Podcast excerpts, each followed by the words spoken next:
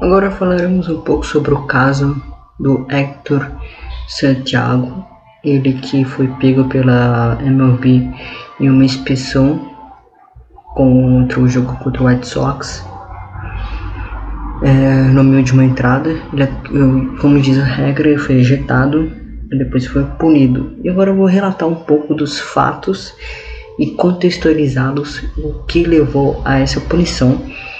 Obviamente, é, vou falar também sobre a reestreia dele contra o Texas Rangers ainda neste podcast, mas vou falar um pouco sobre esse, esse, essa é, contextualização dele primeiro. A MLB iniciou no dia 15 que proibindo mais usos de substâncias pegajosas, basicamente, para ajudar no grip da bola. Né? É, essa regra foi criada é, dia 15 com o intuito de reduzir a lesão, as lesões nos jogadores, é, nos jogadores que arremessam, principalmente é, estrelas como Garrett Cole, essa galera toda criticou a decisão da MLB, mas seguiu em frente. Ela foi dali, ela foi entrou em vigor, vamos dizer assim, no dia 21, numa segunda-feira. E aí, com todo aquele processo de inspeção, os, árbitros, os árbitros inspecionando de forma aleatória, até teve recentemente um caso de, de inspeção em cima de um pit, de um position hitter, Tipo, o cara foi arremessar e, mesmo assim. É, arremessar porque não tinha braço do pé e tal, alguma coisa desse gênero, não lembro a situação como todo. Eu não estava acompanhando o jogo, só vi depois em contas oficiais no Twitter que, que, que ele teve isso mesmo, né? Teve esse problema e com, com todo esse questionamento dele, do, com todo esse questionamento, meu, assim, a, a regra entrou em vigor. No dia do corrido, o Hector, no último, do, no último domingo, não, no último domingo, não, no, antes desse domingo, um outro, no dia 27, um confronto contra, como havia sido o Antiox, o jogador do nosso time, do Mariners, foi pego numa inspeção e foi ejeitado da partida e teve a lua confiscada pelos árbitros.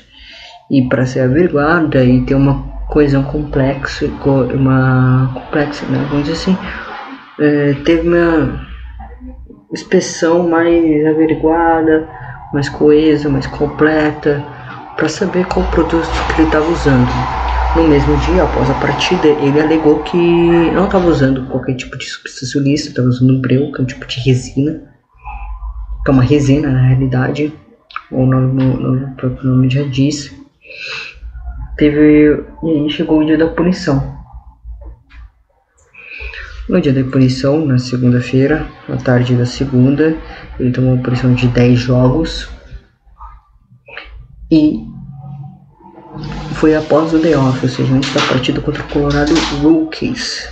Ele tomou pressão e eu acho um pouco estranho porque acabou sendo alguns relatórios científicos que não não foram entendimento, não alegaram, é, não tinha saído de testes científicos, mas assim, deixar mais explícito, mais explícito, né? Vamos deixar mais fácil de entender. Não tinha testes científicos conclusivos ainda para dizer se a substância era pegajosa e foi quando criou toda aquela situação, principalmente. E agora eu vou falar um pouco da declaração dele após a partida, que ele diz assim: é, não era nada ilegal, era bril com suor, basicamente. Aí eu descrevi aqui que bril é uma resina que, não, segundo a liga, não está proibida, e a liga notificou a imprensa, a, a empresa, sem ter mesmo a imprensa, tipo, dedicou, é, deu a pressão sem ter mesmo os resultados científicos dos testes. Tipo, uma conspiração aleatória. E ele acabou voltando assim, jogou, jogou contra o Texas Rangers, não jogou contra a série contra o Colorado, não jogou a série contra É, não jogou a série contra o Poro Colorado. Contra o Colorado? Não. Contra o Chicago, Doubleheader. Depois teve a série contra Toronto. Depois teve a série contra o Texas Rangers. Ele não cumpriu nem 10 jogos de punição. De tão absurdo. Tipo, que era a situação que estava ocorrendo. Então ele não acabou cumprindo esses 10 jogos. Então, criou todo esse escarcel. Tivemos sim um jogador inspecionado. Mas ficou naquele tipo de situação que, olha. O que está acontecendo com a Mobi? Tipo, o que o Bob Murphy quer fazer para trazer uma competitividade? Não é assim que se resolve uma competitividade. E tem vários exemplos perante a história da MLB que, não, que cada um hum, tem seu nível que Tipo, a, eu vou até mencionar o caso da punição dos Astros. Foi barata. Vocês concordam que foi barata? Tem muita gente que concorda que podia ser um pouco mais pesada. Tirar a escolha de primeiro round não é tão pesado assim. Tira o mando. Não tirou o mando de campo. Não, não fez nada. Colocou panos quentes, lá, com gelício. Quando ficou sabendo quando saiu na imprensa. Basicamente. E é isso. Esse é um podcast curto, resumindo a história, resumindo o contexto para vocês sobre o que aconteceu. É, desde o fato, desde o fato tal, até sair a punição, né? Vai ser um podcast aqui de mais ou menos 10 minutos, vai dar 10, 15 minutos no máximo, falando um pouco sobre isso. Tem outros relatórios, obviamente. É, o obviamente deu negativo o relatório até após a punição. E ele acabou jogando o jogo contra o Texas Rangers. E foi comprovado que ele não fez nada de errado, nada de errado perante a lei, vamos dizer assim, da MLB. O que ficou bem feio para a liga, né? Ficou bem feio, porque a liga vem pisando em ovos há bastante tempo. Há bastante tempo vem pisando em ovos. Vem tentando colocar panos quentes. Tentando trazer uma linha competitiva. Aí tem mudança de bolinha também, que é questionável. E aí os arremessadores ficam mais dominantes também. Pode ser uma questão, a gente não sabe também.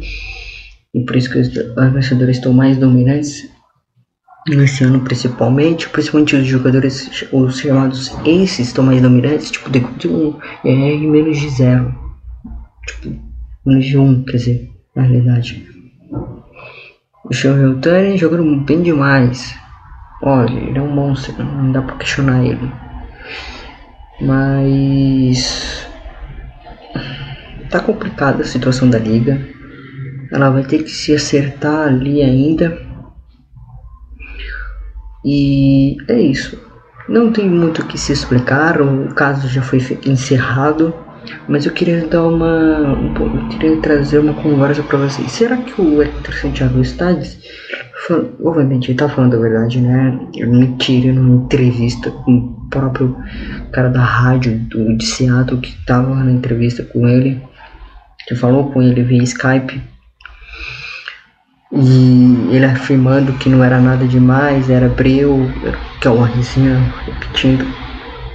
Então eu queria trazer uma, uma pergunta. O que, que a liga tem para melhorar nesse tipo de quesito quando aparece uma situação dessa? Obviamente é uma mancha na carreira do Hector Santiago que provavelmente vai ser esquecida. Espero que seja esquecida. Porque ele vai ser considerado como o primeiro cara ejetado por causa de uma coisa que a MLB criou para reduzir o número de lesões. Não é assim que funciona para reduzir o número de lesões. E por isso que até hoje ainda cria-se polêmica sobre esse assunto. Ainda as luvas estão sendo inspecionadas pelos árbitros. E fica nesse questionamento, fica nesse jogo de empurra porra, fica nesse negócio de o que o inglês quer ver, que é basicamente é um ditado que tem na cultura norte-americana que é coisa para inglês ver, que é tipo se a liga tá fazendo o correto, correto, seguindo as ordens e tal, então fica nesse jogo de empurra porra um duelo de egos, basicamente, entre a organização de jogadores e a própria Liga MLB. Então o Bob Murphy vai ter que é, se organizar e trazer uma liga mais aceitável, mais competitiva, mas sem prejudicar a forma que o esporte é. É isso que eu quero dizer. E vamos ter que ter competência agora, né? Prudência e